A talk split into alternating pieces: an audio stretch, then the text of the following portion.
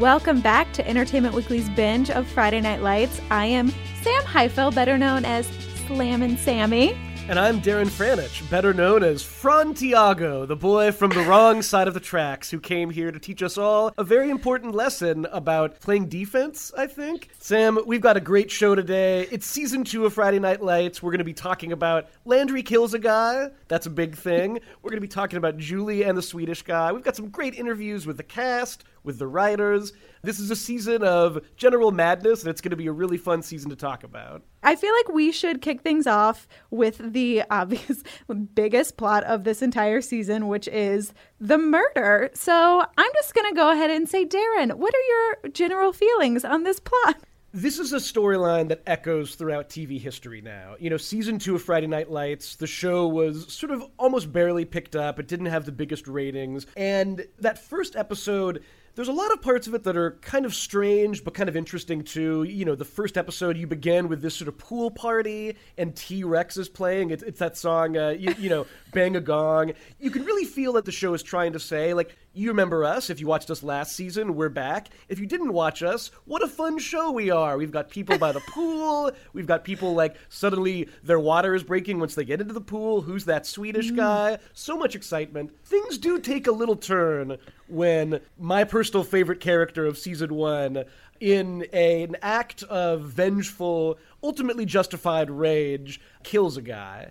And one of the things that really struck me. You know, the first time I saw that happen, the show had just had its first season, didn't really know what the future of it was. It's it's easier now to watch that knowing that the show will continue on and will in some ways move on from that moment. I think another one of the kind of quote unquote good things that did come out of the murder plot was the Landry and Tyra relationship. Whether, you know, no matter how you feel about how they got together, I really love their dynamic. And I know when we spoke with Adrianne Palicki, she kind of commented about how she liked the murder for that reason of that it got those two together and kind of made them take things to the next level second season, we just we just like decide not to talk about that one. That was like the storyline that just kind of went away on purpose. But the one thing about that storyline in season two, which I loved, was the fact that it did bring Landry and Tyra, this unlikely couple, together. And the thing that was so great about Landry is that he helped her see that she was worth more than what she was giving herself credit for. Yeah, and she was, and listen, she was so selfish. with him, and he was and he, he was so patient with her. But that was kind of the sweet dynamic between the two characters. But what I find mm-hmm. interesting rewatching it is it really sets a tone for season two because season two in general it's like um, you know while I was rewatching season two, Westworld was on, and I, I, I kept on imagining like Jason Katims standing in front of all the characters with a little like iPod where he can kind of you know he, he can control their personality, and it's like he just took all of their aggression levels up to ten. It's so aggro. Everyone gets into fights. And I, and so in that sense, as much as that storyline isn't as successful as some other stuff, it definitely sets the tone for the season in a way. And I, I think that I can appreciate that more in context. But how did it play for you, kind of you know rewatching it after all these years? Yeah, it was weird for me because when I first watched it, and I think I've talked about this, I pretty much kind of like binged it by myself. I wasn't really watching it live with other people. No one in my family really watched it. So I had no idea that like the world was kind of upset about this storyline. And so I just kind of watched it as like, okay, that happened, like moving on. And I just kind of went with it. And I do think that there are good things to come out of it. And so I enjoy that aspect of it. But it was funny for me going back and rewatching it and realizing just how maybe crazy it was, especially because Friday Night Lights is so the opposite of that throughout its first season. Everyone is just kind of the simple Texas person who, like, the most exciting thing that's going to happen is maybe Coach Taylor loses his job. I mean, obviously, Jason Street gets paralyzed. That's a huge thing.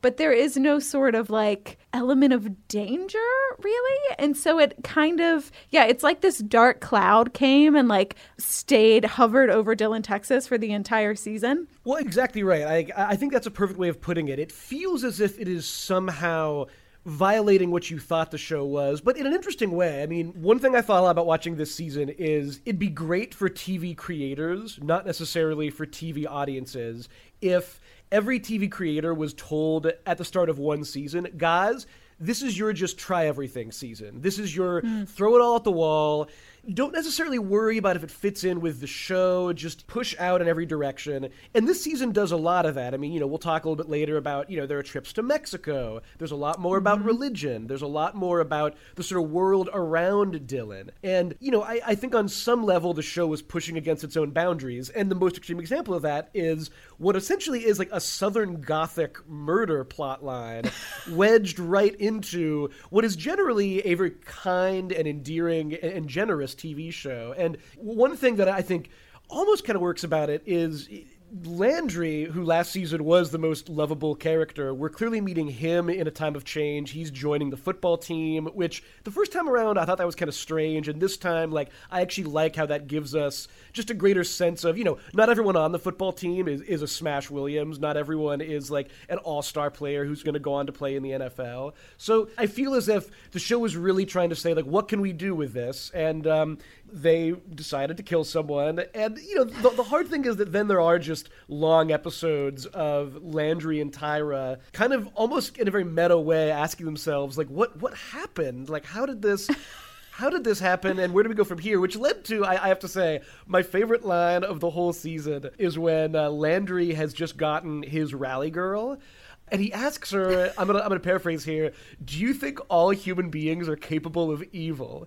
And it's just it's an incredible line reading and the fact that they're doing comedy around this sort mm-hmm. of horrible death is, interesting. I, I, again, I'm not sure that it works, but it works better than I remember it working, if that makes any sense. No, totally. And I do think one of the good things that came out of it was that Jesse Plemons really got to just flex some different acting muscles. Like I remember like story aside, the scene where he goes in to confess for all of this and the episode starts with him in the police station and first of all i just remember loving like the way they shot that entire episode but i was just like this is a guy who was great in season one but who was almost solely comedic relief. He was a good friend who was funny and didn't necessarily get the football world and he stood out and whatever. And here he was breaking down and I just remember thinking like holy crap, this guy can act. Yeah, totally. Which I love. Well, well, and of course, you know, Jesse Plemons, who's gone on to have such a great career. I realized because I loved him so much in season two of Fargo, this was when we learned Jesse Plemons is really good at like accidentally killing people. That's that's one of his that's one of his skills as an actor. But I agree with you, and you know. Who also works is his father, played by the great character actor Glenn Morshower, who, by the way, they look so stunningly alike. It's it's insane. Yes. Um, his father is really great, and that dynamic is really great. And there is a way of watching season two where I think if you kind of tell yourself this is sort of a different show and it's not really season one and it doesn't feel that much like the seasons that'll follow, but it is, you know, perhaps on a more soap operatic level or a more melodramatic level. Like these are good actors doing good material around this. It's just mm-hmm. it's wedged in strangely with, you know, Julie's dating the Swede and like, you know, Riggins is on a, you know, season long trip to find a place to live. It's just it's there's a lot of interesting dissonance there. What interests me is that I know like a lot of people thought this was sort of a, you know, the network told the Friday Night mm-hmm. Lights producers, you got to kill someone. And my understanding is like that's not really the case, right? Right. Yeah. We actually, when we talked to writers Kerry Ehrin and Bridget Carpenter, they talked about how NBC had nothing to do with this storyline. And what I found really interesting is they kind of spoke about how everyone seemed to feel like Friday Night Lights was like this slice of life show, and that's why this murder was out of place. But at least in the way they saw it, this was a town kind of filled with crazy people. I feel like something happens at the beginning of a second season of any show, which is mm-hmm. that you kind of play out the pilot in the first year. And then the mm-hmm. second year, you're like, you feel the need to kind of reinvent a little bit to get new seeds growing and I think it came more out of that of kind of wanting to like turn up the jets a little bit. And you know, I still I think I'm one of the probably one of the only people that really still I I like that storyline. It's like I, you know, what? I do too. I don't You- feel defensive about it at all. I don't I. I like remember it. exactly why we did it. I, I actually was I was shocked at the animus towards it. Yeah. I, was I. I was shocked because I was sort of like, hey man, it's TV. People, things happen. And and I will say too that like I really enjoyed all the kind of like great gifts it gave us, which was Landry and Tyra getting really close and getting to have like there was that was I'm sure every you know with hindsight we could all go oh there's so many ways we could have made them friends but we made them close and gave them kind of like love relationship and love friendship and that was kind of fantastic. And we also got to explore Landry's home life in a really dynamic way in a way that wasn't just kind of like static. Like it mattered Yeah, and also like I think people thought like, oh, it's not like small town America, and it's like Friday Night Lights is like about these real slice of life things, and mhm honestly, that was never really my personal perception of Friday Night Lights. I thought it No, was a never. story about a town where everyone wasn't crazy. Was crazy. yeah It's like everyone had drank the Kool Aid, and that's sort of what kept it spinning. And then the slice of life stuff was within that world. But it, but it was, it isn't just like you know small town USA storytelling about like families. It's like it was never that. It was about people who No, were and- Just to go back to the Landry murder thing, I think also a lot of the um, reaction to that had something to do with people feeling like NBC had asked for it. There was sort of like Yeah. a sense, like a political thing, like oh, they're Yeah, like they were like, to uh, like make it more networky, and it was they made you play been- ball it, ma- it could not have been farther from the truth. So I think that No. was also sort of wrapped up in that. Um, It right because NBC was the, throughout the entirety of our show was constantly in turmoil. So there was much. always that attached to it. We never knew until season four that we were going to have another season. We were always writing like, "Well, we're going to be canceled." Oh yeah! Every time I walked out of that office at the end of the year, I would cry because I would be like, "Well, That's show's Yeah, over." yeah. And, And I didn't decorate. I never dec- I never put anything up Me in my neither. offices. Nothing. One of the things I found so interesting about that is what she was saying about the town of crazy people. That is what this season is about. Again, like I was saying this earlier, but just like everyone is so aggro all the time. This is the season where Tammy slaps Julie. This is the season where Saracen he tackles Smash. Saracen, you know, gets angry at his car. And again, like I'm not quite making fun of this stuff. It's just so unusual in the context of season one. This season mm-hmm. ends with Coach Taylor tackling Peter Berg into a table. I mean, there's just there's sort of like nonstop fighting this season, and uh, in one respect, I want to say whether it's more realistic or not, this is certainly a season where all the characters are pushed to these emotional brinks in a way that I, I'm not really sure we saw in season one, or maybe it's maybe, maybe it's more accurate to say in season one, you know, they would suffer a lot, and in season two, their id kind of gets unleashed, and they just are constantly. I mean, you know, Street and Herc fight at one point, like everyone's just fighting, and I guess m- maybe that's why this season feels strange. Is you know, hmm. this is a show where you want to see Eric Taylor and Tammy Taylor together in the kitchen, talking and bantering back and forth. And so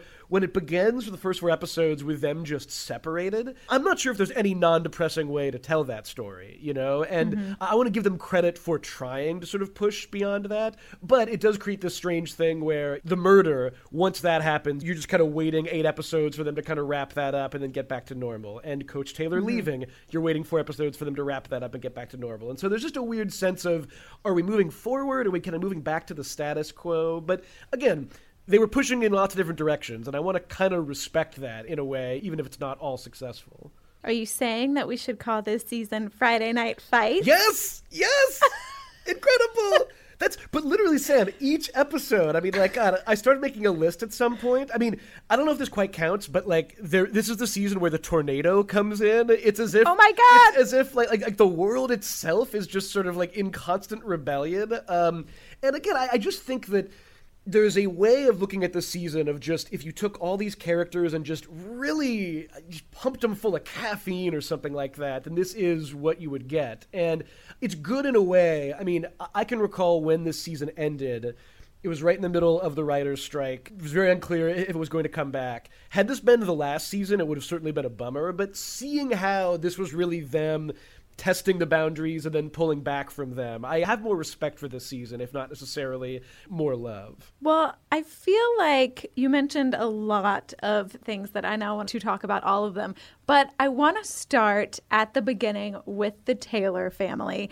Eric's gone, Julie's the worst. Darren. She's being awful. She wants to date the Swede who has never washed his hair in his life, who I have no idea why she's into this guy. And she rightfully gets slapped in the face by her mother. Actually, I shouldn't say rightfully. That's awful. I shouldn't do that. But it was a very, very dramatic scene. Are you going to defend Julie right Listen, now? Listen, I am hashtag Team Julie for life. Here's what I'll say about that whole plot line. First of all, the Swede is the craziest character who ever came on Friday Night Lights. He is not Swedish. He does not. he does not look. Swedes are like generally, you know. I, am thinking about like you know Scandinavian people. This guy is essentially the bassist for the Strokes. Uh, he just everything about him is so strange. There's one point where Tammy actually says, and by the way, Connie Britton is doing such great work this whole season. Oh, so great. There's a point where she says, like, you're dating a guy who doesn't seem to have a name. And then at that point, Julie says, his name is Anton. And I'm like, Anton? I don't think that's a Swedish name. So nothing about him makes any sense whatsoever. Here's what I will say, though. Like, we're at the beginning of an interesting dynamic with Julie. This is the season, I think, where a lot of people started to turn against her because mm-hmm. season one, she was the most teenaged, teenaged character on the show. You could really kind of understand her dynamic. This is the season where she's constantly fighting with her mom, fighting with people, generally being quite standoffish, flirting with a teacher at one point, and it all starts with the Swede. And this is kind of just what teenagers do sometimes. Like, you know, they kind of mess up. You get the sense that her and Matt have hit this weird standstill in their relationship you obviously want to kind of say, oh, Matt Saracen, he's the nicest guy ever, but it's not like, you know, he's not really doing too much to keep the romance alive, I would say. He seems like he's being very moody. Uh, this is another plot line where it's very clear that there's not a whole lot of through line to it. At some point, mm-hmm. she kind of just realizes, like, oh yeah, the Swede is like a lame, like wannabe indie rock dude who drinks beer and like hangs out in like the Williamsburg corner of, of Dillon. And you know, I think Aimee Teegarden does a good job with really difficult material. But again, it's just you want to see the Taylors together, and so when the right. first four episodes are them just being so disparate, I, am not sure this is the kind of show where sending characters off in a million directions, Game of Thrones style, does it the most justice. So, in conclusion, I am still. Also, also, this is the season where Julie goes to work for the newspaper and gets told she has to cut 500 words. That is every conversation that I have with my editors. So I'm still, I'm still Team Julie for life whether it was the newspaper storyline or the Swede storyline, Julie definitely went through some things in season two. And I know when we talked to Aimee Teegarden, she spoke a little bit about her struggle to relate to this character and some of her maybe brattier times. Personally, if I was ever that much of a brat in my own life, my mother would have lost it. Uh, there's no way I could have gotten away with half the things she did. But I think as an actor, you kind of have to you know, be 110% in it or it doesn't work. And so I think there, for me, my own process with Julie was really kind of about empathizing with her and trying to figure out where she was coming from and trying to be as in line with that as I possibly could. I will say, you mentioned that Aimee does like a really good job with these scenes and this material. And I think as much as I hated Eric being away, even though it did give us one of my favorite scenes, which is so small, and I don't know why I'm obsessed with it. Is there's like a moment when he's frustrated and he calls home, and like Glenn is in the kitchen, and Eric gets so mad, and he's like, "Why is Glenn in my house?" And that's like forever one of my favorite moments for some reason. But like, there is no part of me that wants to see the Taylors apart, but it does give such great material. Again, maybe the story is a little dramatic, whatever, but in terms of acting, the stuff that Connie gets to do, the stuff that Aimee gets to do, and I know when we talked to Connie, like she spoke about the fact that season two gave her some of her favorite stuff in terms of postpartum depression and kind of the more dramatic storylines. It's funny you mentioned season two, and and of course, season two gets a bad rap. Like people are always like, "Oh, season two, and you know, we wish it never happened, and all this stuff, you know. But I really, uh, because that was wh- where I like had postpartum depression, and and that was like for me, like that that was a really interesting season to play. And I'm always like, oh man, I hate season two, but like it was actually just you know, interesting very real stuff to play, you know, to to be playing the and and for me, of course, as as a woman, like I'm also always interested in playing things that feel very accessible and real and to uh, to other women, and so you know, I, I got to play a lot of things that season that felt very true in terms of postpartum depression and trying to manage having a new baby and then also an older daughter who's acting out and you know, balancing career and trying to be a decent wife and not feeling good about, you know, all those things. So I liked all that stuff. I think that what she said is so right because this season, in some respects, feels like what if you took all the characters from season one and then just spent a lot of season two sending them off on separate journeys, which it's not quite as engaging as I mean, season one, it's just crazy how good it was and how everything could all get kind of wrapped up all together in the football and in the town and the politics of the town. What Connie Britton is still talking about is a lot of Tammy's journey this season feels a little more individual. I mean, like she mm-hmm. is pregnant and then she's going through some postpartum depression and then, you know, she's dealing with her sister and her sister is not necessarily the most well drawn character ever. Really, I mean, it's sad because I really love that actress, uh, Jessalyn Gilsig, who was on Boston Public before, but she's definitely the most kind of Poochie esque character in the season. Mm-hmm. Like, she's sort of brought in, you're not really clear on, like, what are you doing? And then there's that point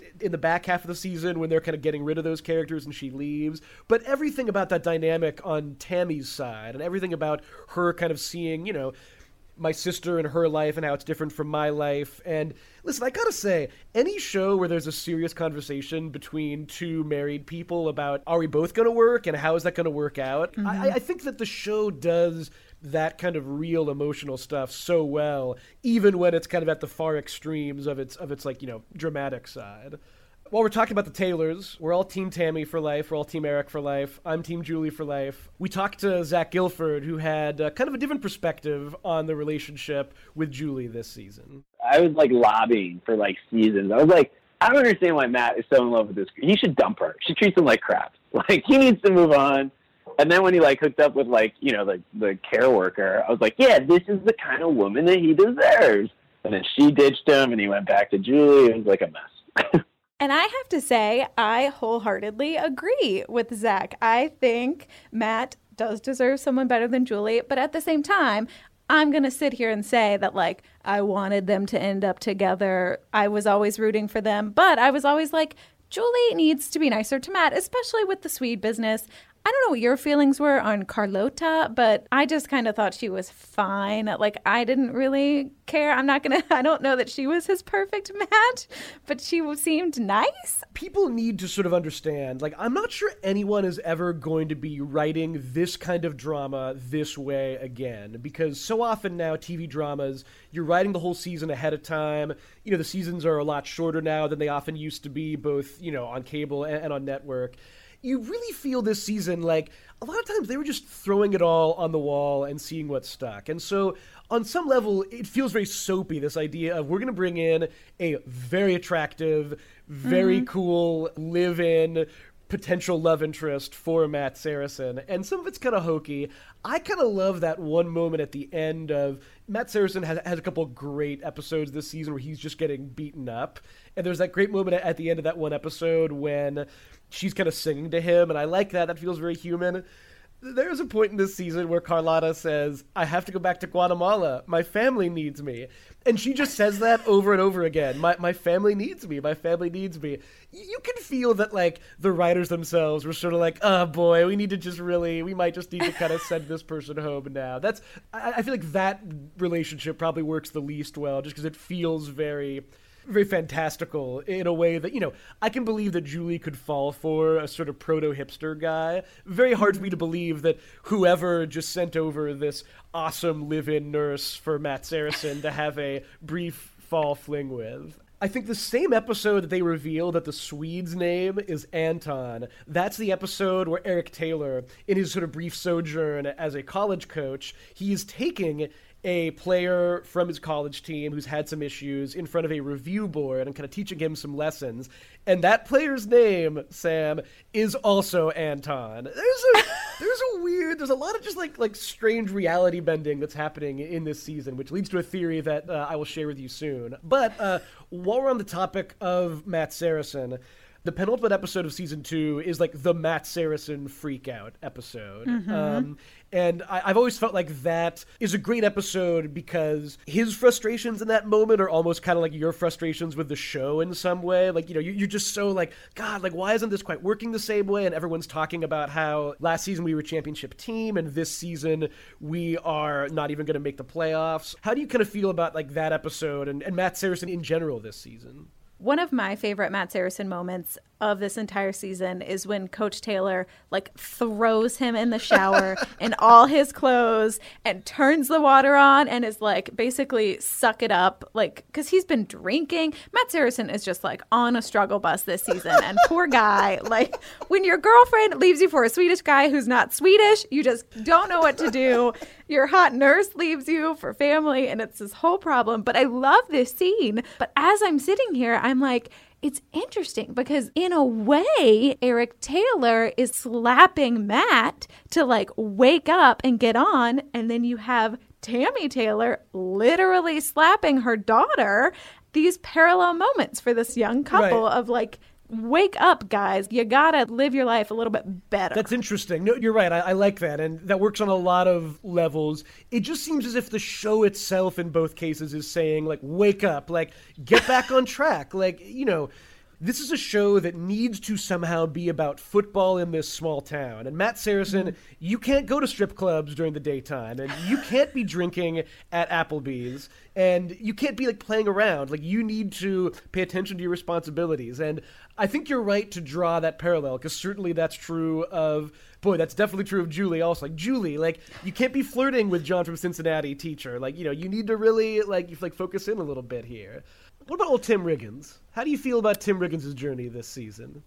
Obviously, as I have said before, and I will say it again right now, Tim Riggins moving in with the Taylors is probably my favorite storyline of Friday Night Lights ever.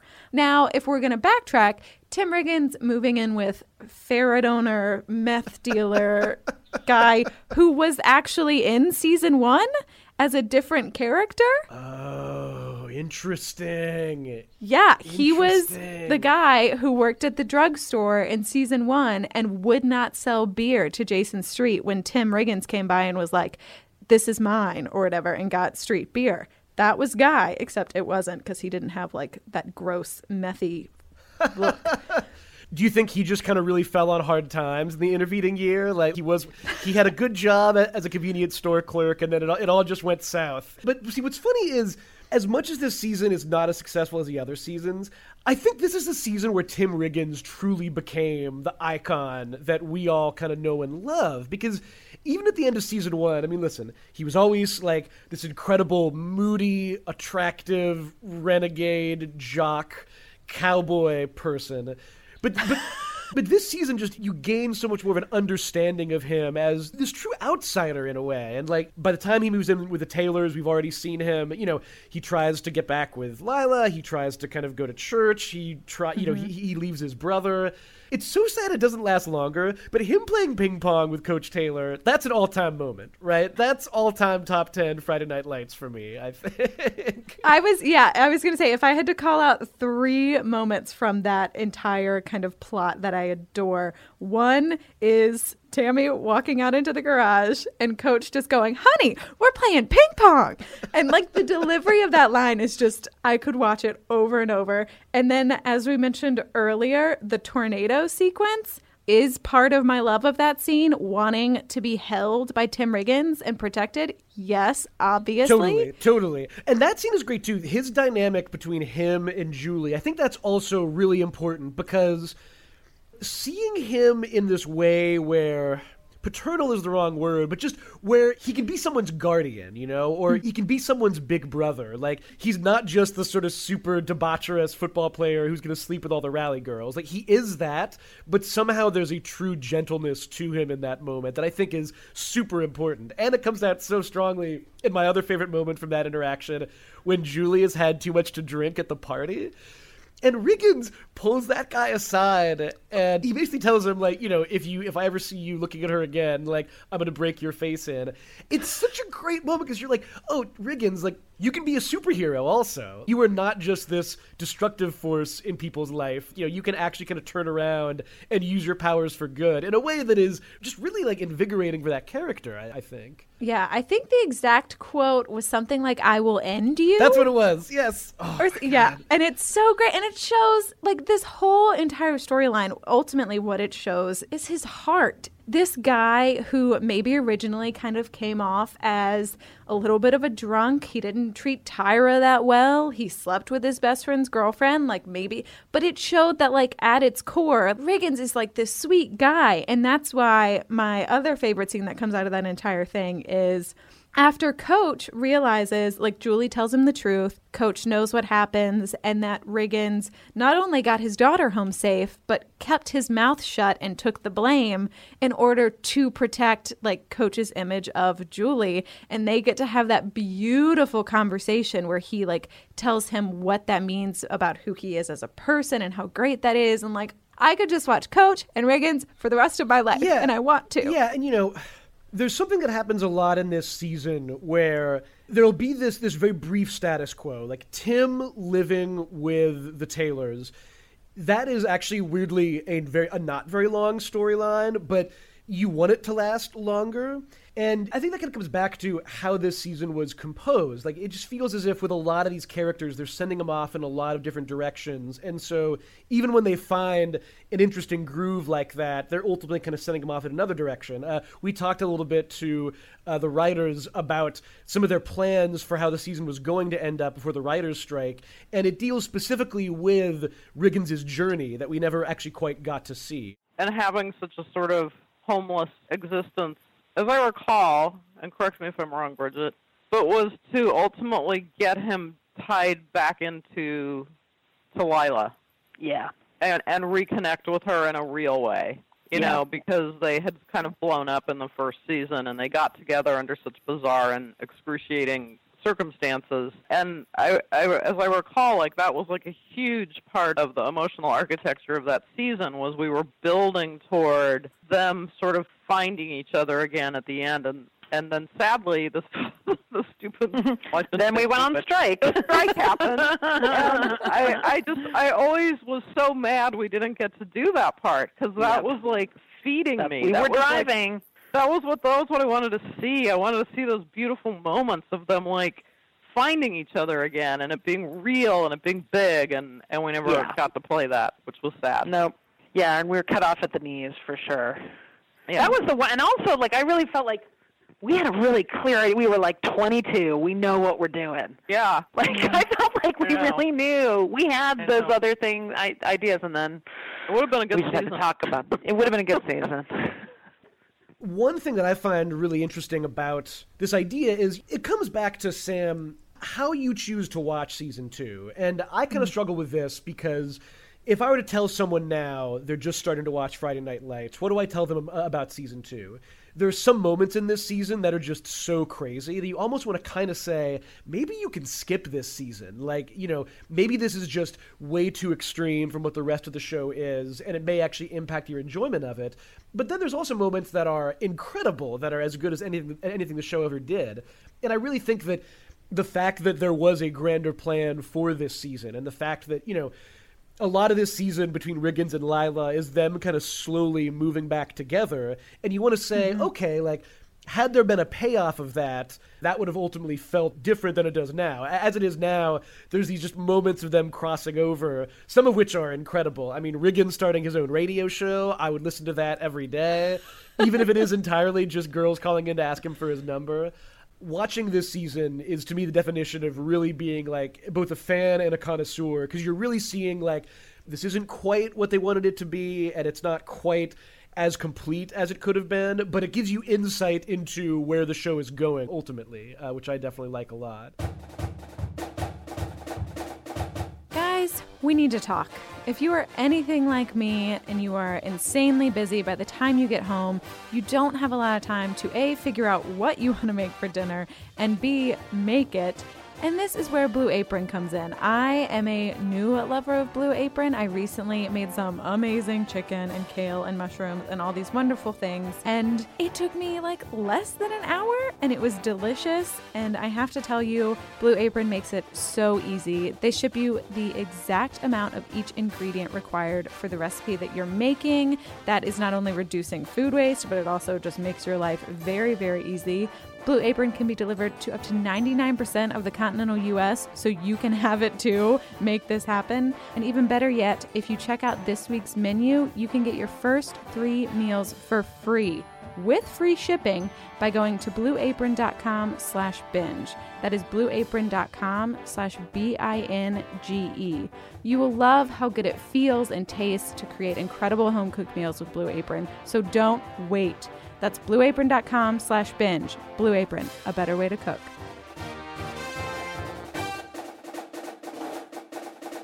While we're talking about uh, Riggins and Lyla, we should talk about Jason Street.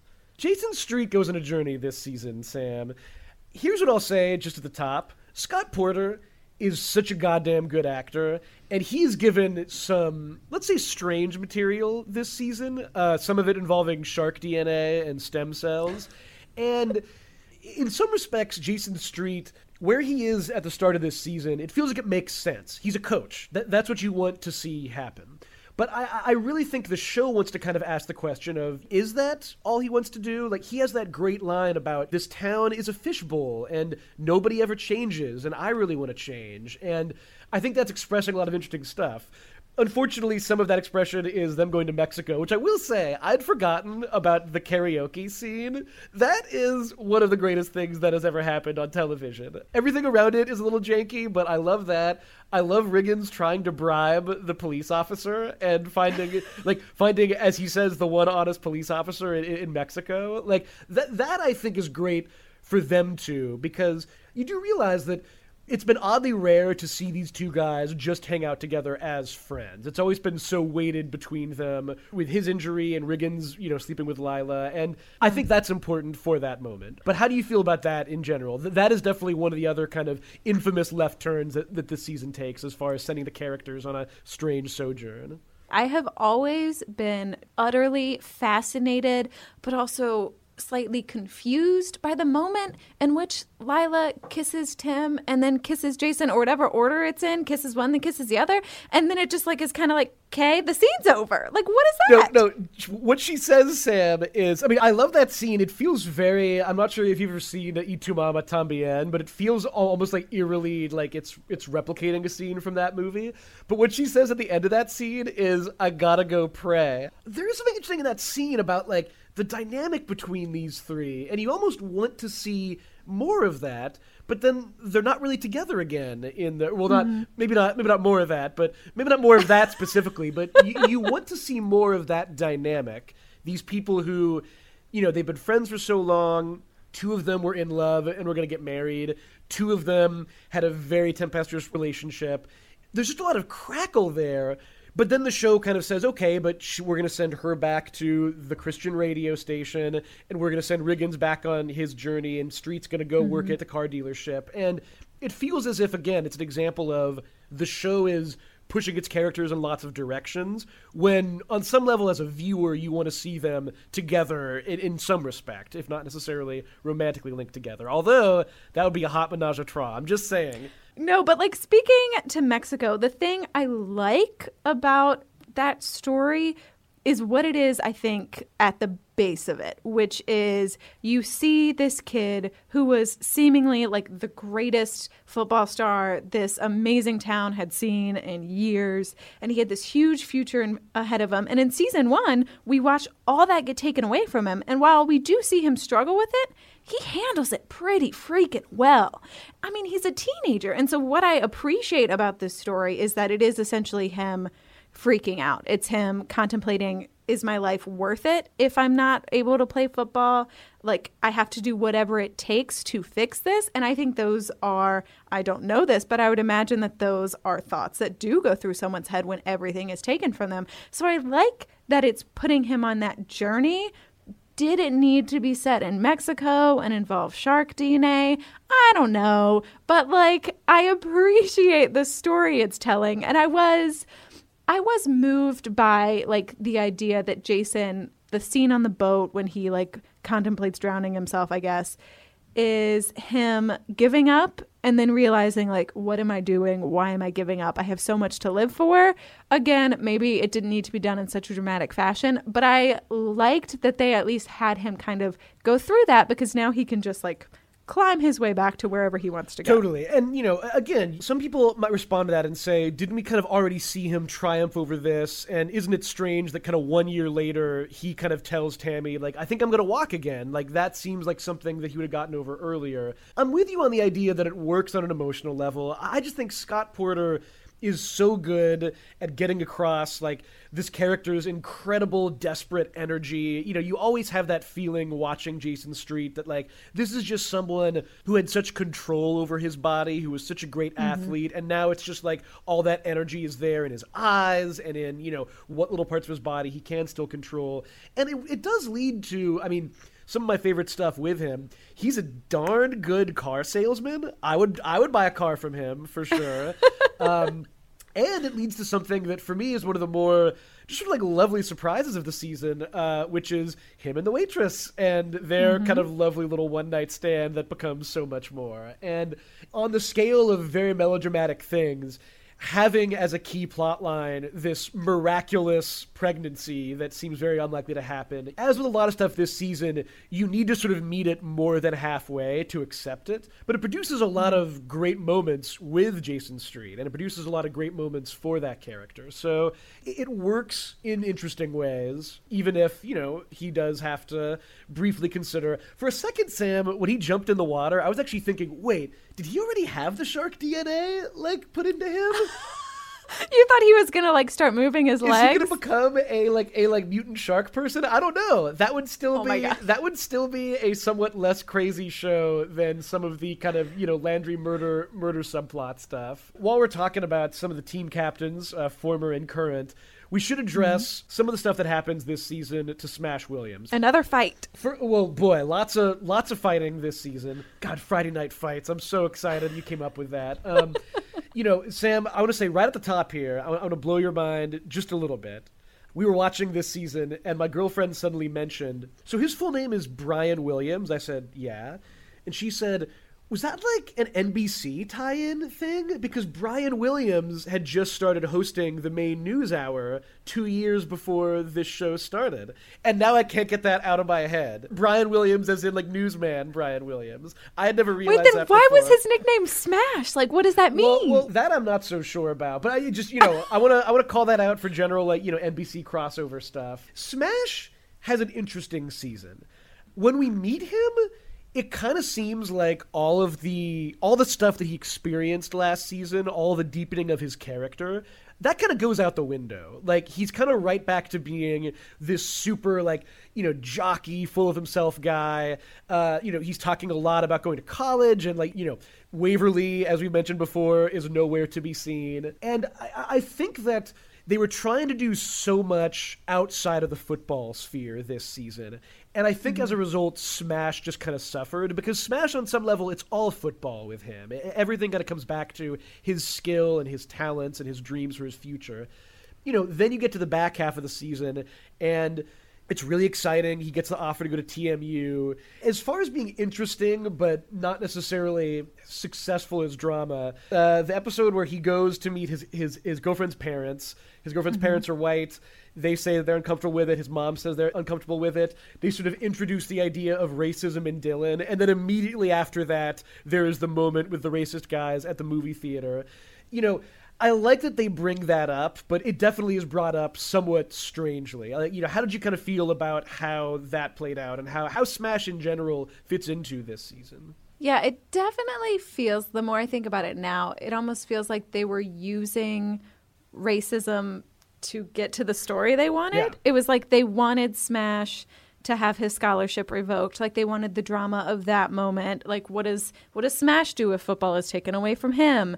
But in order to like how do you get there? Well, maybe we p- like play the racism card again. Right. And so to that point like it's not great but i will say like i the thing i really enjoyed about it i remember when i watched it because he also had the movie theater incident where he gets in the fight. He also has his sister with him. And like there was a little bit more this season where i felt like he got to be big brother smash as opposed to or big brother brian i should say as opposed to smash williams. And so like i liked that we kind of got to see that side of him. I didn't love kind of all of the the crazy stuff. I don't like.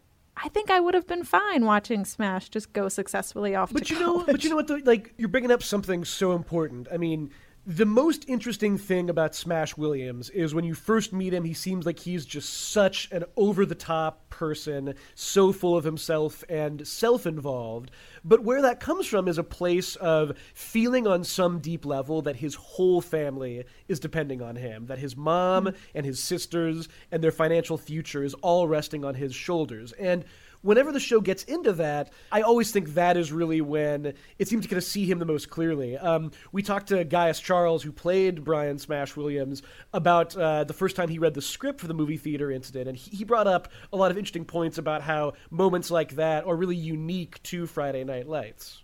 You know, as soon as the script lands in your trailer, as soon as the script is dropped off at your place, just like you're just in it, you know. And and I I I remember just reading when when I got scripts, just like just just like diving into the page, if that makes you know if that makes sense. Just really wanting to figure out, okay, like where are we going with this?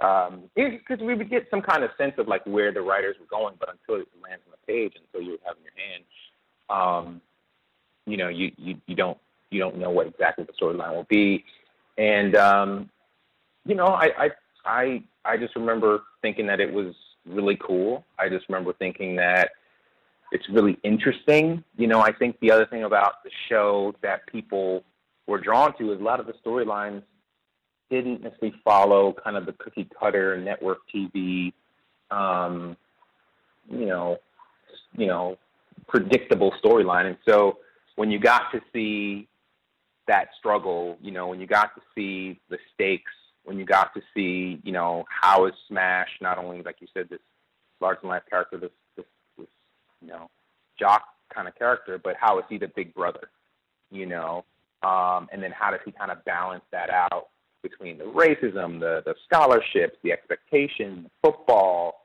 um, the family stuff, you know. Um, so, I mean, to answer your question, I guess I saw it like I saw most of the scripts and thought, all right, let's go, let's do it, and you know, just kind of jumped right in, you know.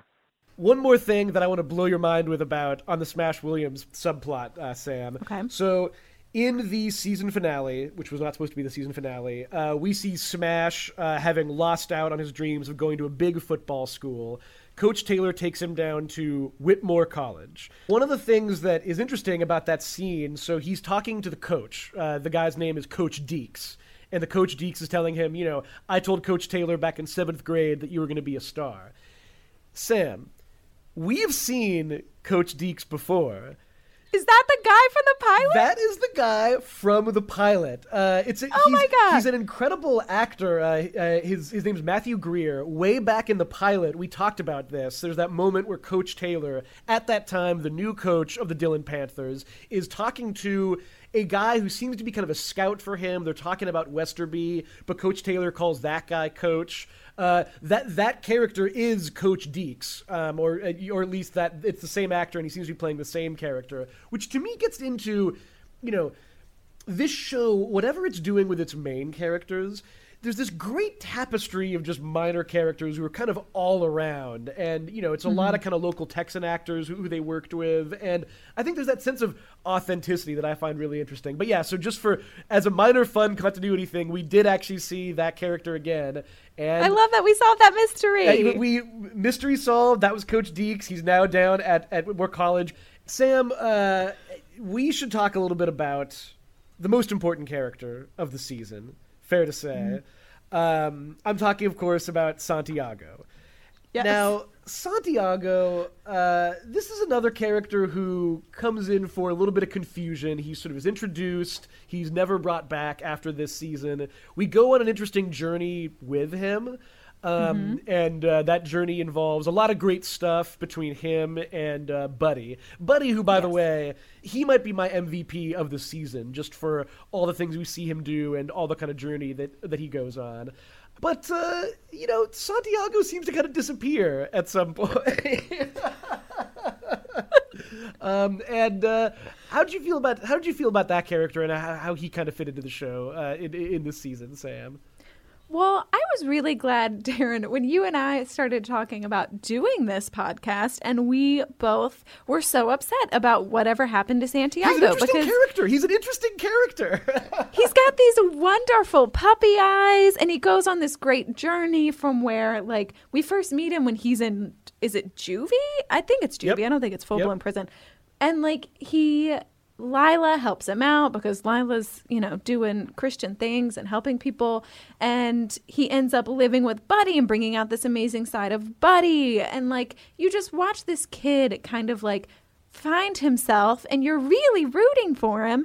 And then he just disappears. And I think one of the most shocking things that we learned in our interviews with the writers was that um, we were the first people to ask them whatever happened to Santiago. And they actually, thankfully, gave us a little bit of an answer that might not be what you expected.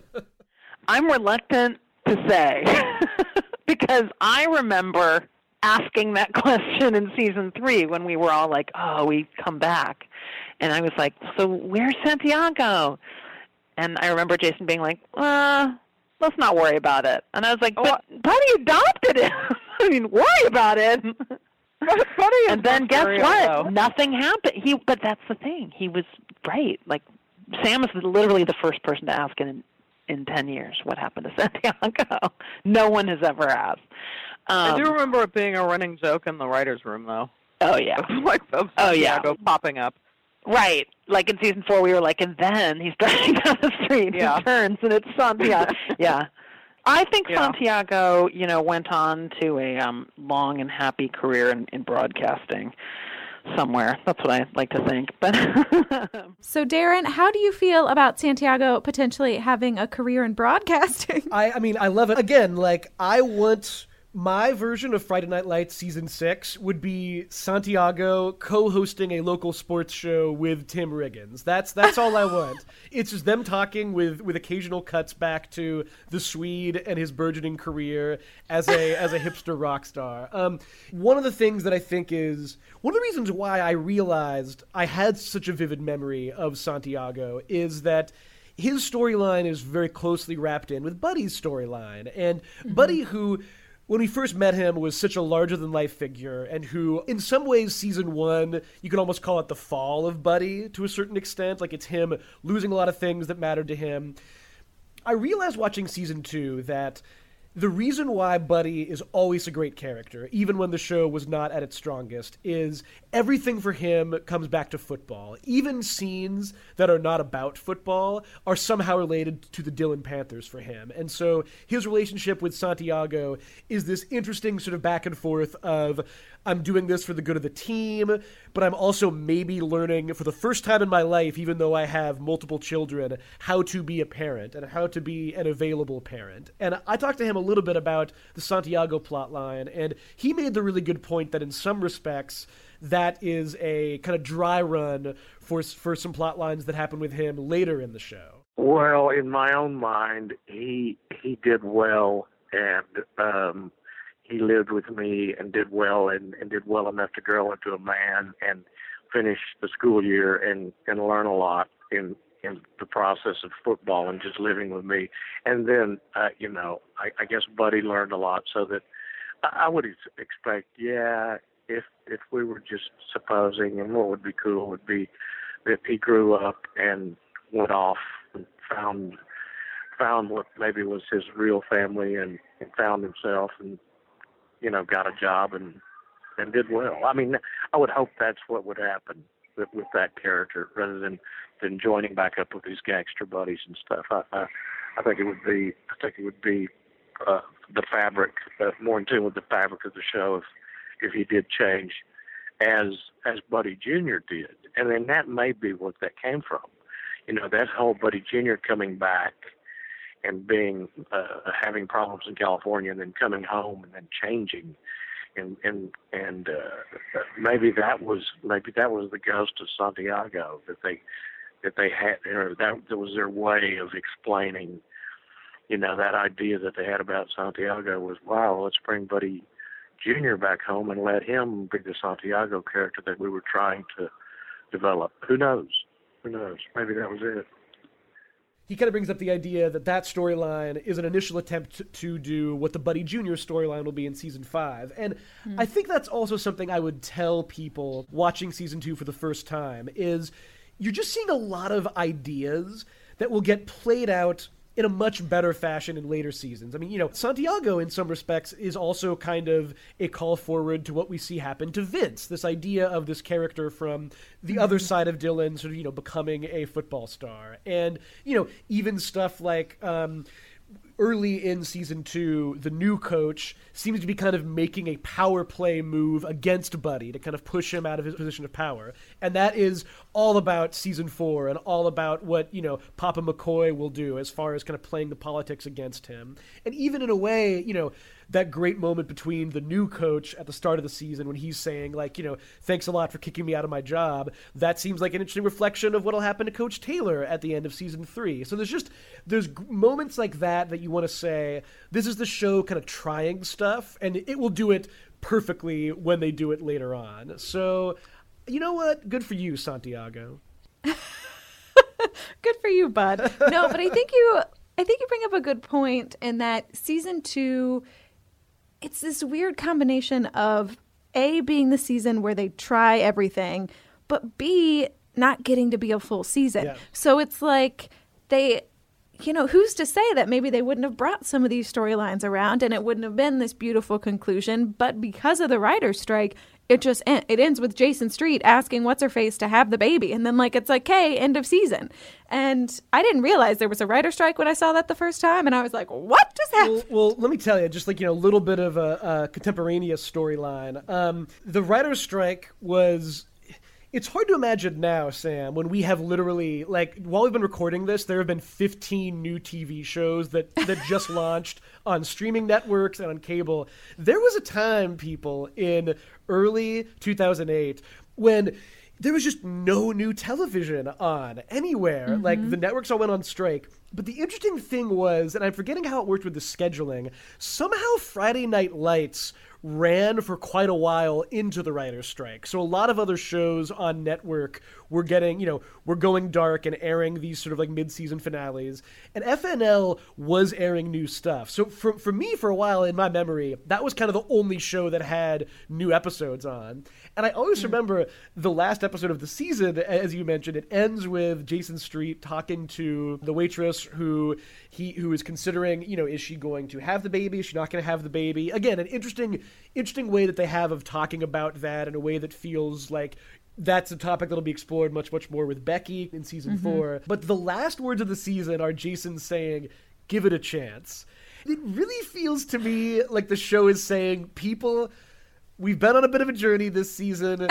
we had sisters and we had Santiago and we had a tornado and we went to Mexico give it a chance. And I really vividly recall ending that episode being like, God dang it, I really want more Friday Night Lights. And then miraculously, we did get some more. So we can now enjoy this season in its proper context, I think. Um, Sam, uh, was there anything else from the season? Any other bits and bobs that you noticed uh, upon rewatching it? I will say, I always enjoyed Tyra, like, briefly playing volleyball for Tammy just because I love Tyra and Tammy so much. Like, into it. I'll watch it all day that storyline everything they do in this season with establishing the other sports at the school is so mm-hmm. awesome. They bring in the idea that Eric has to become the athletic director of the whole school, mm-hmm. which leads to my favorite character who's almost barely around, but the soccer coach who's like this noble person who comes in and says like, "Oh, that's so cool that you have an office. I don't even have a phone." Like that stuff's all great. I almost want to say like I sort of would have been okay with it had the show continued on in this direction of being like, we're now going to be about more sports. And in the same way that, you know, we'll kind of track Eric and his, you know, kind of larger than life stuff with the football team. I love that volleyball team. There's a great scene after they win their first victory when they're like partying at the Taylor house. And I'm like, yo, I would watch this show like all night. This is fantastic. That stuff's all great. I also want to call out uh, that there's a interesting interesting stuff about the ages this season. Sam, y- you know, you know, this is one of my predilections is trying to figure out how continuity works on the show. They're generally pretty careful about not establishing how old characters are, what year they are. It's established this season that Julie is 16 at the start of season 2. Now, you know, maybe she has an early birthday. Generally speaking, if you're 16 at the start of a school year, you're in your junior year of high school. But as we learn later, she's a sophomore. That's fine. You know, we, we can kind of like uh, go along with that. It's established that Matt Saracen is 17 this season, which means here's a here's a fun uh, here's a fun little little thinker for you. In Carlotta's last episode, she says, uh, you know, Matt, uh, I'm going to a quinceanera. And Matt says, what is that? And she says, that's uh, when a girl celebrates her 15th birthday. So they go there, and you want to just say, hey, Carlotta, you know, it's funny. Matt also just celebrated his, his 15th birthday about two years ago. So this is, this is really fun for him. It must be interesting for you. Um, last little interesting note about this season uh, Peter Berg, who of course developed the show and directed the fantastic pilot, he's such a great actor as well. I'd highly recommend everyone go see The Last Seduction if, if you want to see just great Peter Berg acting job. He comes in in the last episode of this season as Mo McArnold, a truly malevolent figure. Um, who is established he is a former boyfriend of Tammy's from high school. Yes. Now, Sam, Mo McArnold at one point describes himself as a third generation Dillon citizen. It seemed at the beginning of the show that the Taylors had kind of just recently arrived in Dillon. Like, you know, we know that Eric Taylor had been working with Street for a couple years, but nothing, very little about that season seems to imply that they are from Dillon. So it's this mm-hmm. interesting thing of like, already you're kind of like, wait a second. So if they dated, are they from Dillon? What's going on here? So, Sam, my theory is I've been building this for a while.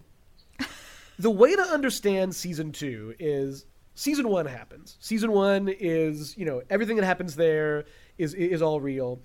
Season two, it's kind of an alternate universe, basically, where like just characters are a little bit different and Waverly isn't around anymore and like some things that happen in season 1 don't really come into effect and some things many things that happen in season 2 will not ever be mentioned ever again. so the the one problem with that theory, of course, Sam, I don't need to tell you, is if it's all an alternate universe, then how is it possible that Jason Street's child comes into play in season three? So uh. I put my thinking cap on, Sam, and I realized what it is is it's a flashpoint. At the end of season two, you know, unfortunately, the, the writers didn't get into this when we talked to them, but I have to assume the end of season two was going to be Landry traveling back in time to reset the timeline so that he didn't actually kill that guy and all that didn't happen.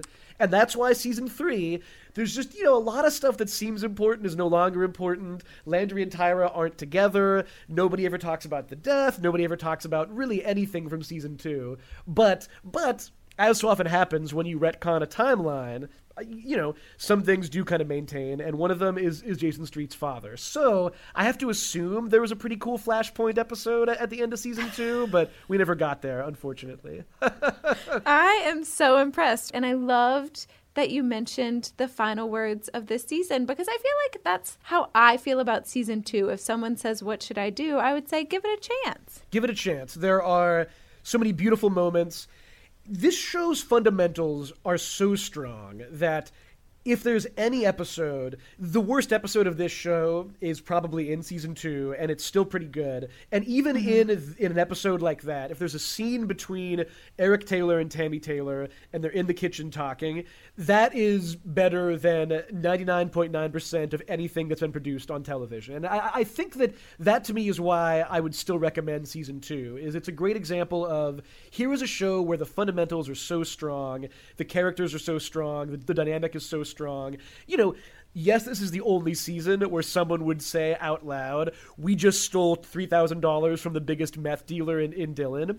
But you know, you know, listen, there are meth dealers in Dillon, and now we know about them, and now we never need to mention them ever again. So I think it's not the best season, but in some respects, maybe the most important season for establishing what the show would and would not do going forward. I do. At the end of the day, I think I'm ultimately a season two defender. I agree that it's the weakest season in a lot of ways, but again, I will repeat myself. Tim Riggins moves in with the Taylors, and that's all you need to know as far as I'm concerned. But Darren, any final thoughts? Uh, you know, I'll always uh, support any show that wants to do something different.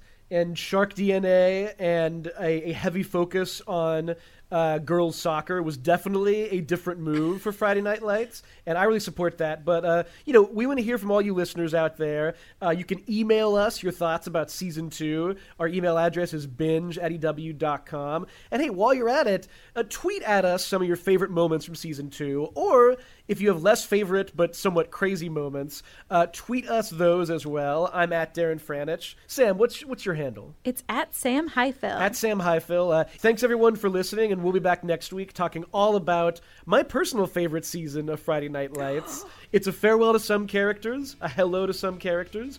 Uh, it's season three. Subscribe to us on iTunes and leave us a review. We want to hear from you.